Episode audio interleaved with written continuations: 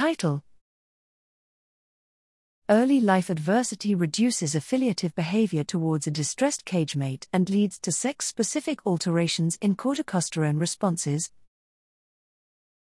Abstract Experiencing early life adversity, ELA, alters stress physiology and increases the risk for developing psychiatric disorders. The social environment can influence dynamics of stress responding and buffer and or transfer stress across individuals. Yet, the impact of ELA on sensitivity to the stress of others and social behavior following stress is unknown.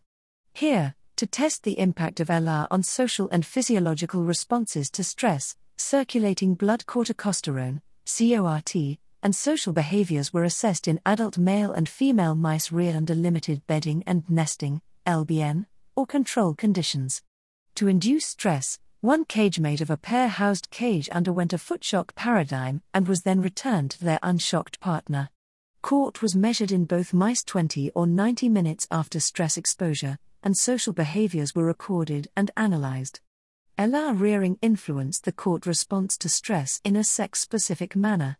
In males, both control and ELA reared mice exhibited similar stress transfer to unshocked cagemates and similar CORT dynamics. In contrast, ELA females showed a heightened stress transfer to unshocked cagemates and sustained elevation of CORT relative to controls, indicating enhanced stress contagion and a failure to terminate the stress response.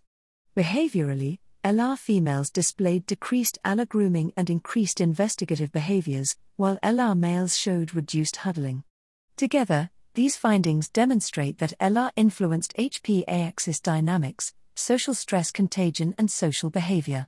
Further research is needed to unravel the underlying mechanisms and long term consequences of ELA on stress systems and their impact on behavioral outcomes.